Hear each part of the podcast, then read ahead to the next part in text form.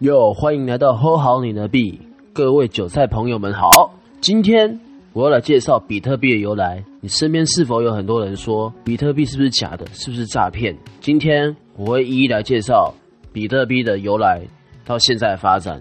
废话不多说，让我们继续听下去。Let's go！比特币的诞生就要提到二零零八年的严重的金融海啸。那次严重的经济泡沫造成人民对政府货币失去信任。于是，有一个匿名为中本聪的人，或者是集团，在同年发表了比特币的论文，一种对等式的点对点电子现金系统。在零九年就推出了比特币网络，造成一场新的金融革命。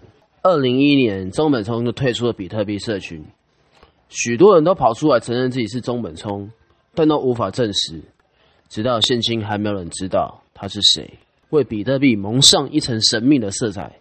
据称，中本聪手上有一百万美的比特币，这将近有五千七百亿的市值。那比特币的特性是什么呢？比特币是去中心化的。那去中心化的反面就是中心化。中心化的意思就代表是，像我们一般银行交易，需要透过银行这个第三方的媒介单位来完成这笔交易。所以去中心化就是没有第三方介入。那谁能参与比特币的维护呢？答案是全世界人民都可以。所以比特币是相当的民主的，无论是挖矿或是交易，只要你有网络，就是可以参加。比特币的网络公开透明，而且是不可逆和伪造的。那就有人会说，比特币只是一串数字，看不见，无法当钱，是假的。那我们讨论货币本质有哪些？主要有三大的要素：第一是交易媒介，第二是价值储存，第三是切割单位。比特币计价简单明了，比如说你有十个 BTC 就能买部车子，以此类推。那比特币只要在有网络的地方，就能在世界各个角落进行快速的交易，相当的方便，而且没有国界可以限制。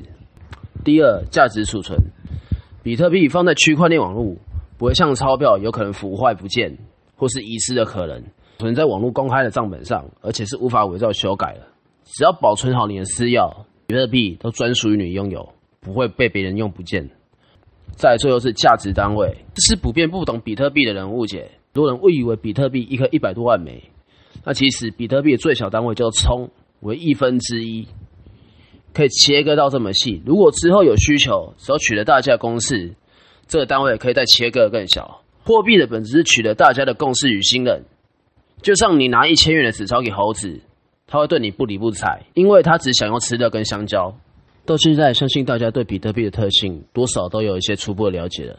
但我知道更多人想知道的是，请先了解你要投资的标的是什么东西，再投钱进去。至少要投入多少金额？请用你的闲钱，更不要去借贷投资，风险极高。比特币目前仍在抵抗这个世界已有的金融体制，属于刚发展的阶段。究竟这场新的金融革命会不会发生奇迹呢？还是就此破灭，就让我们一起继续体验比特币的奥妙吧。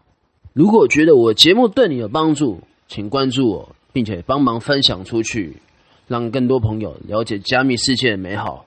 拜拜。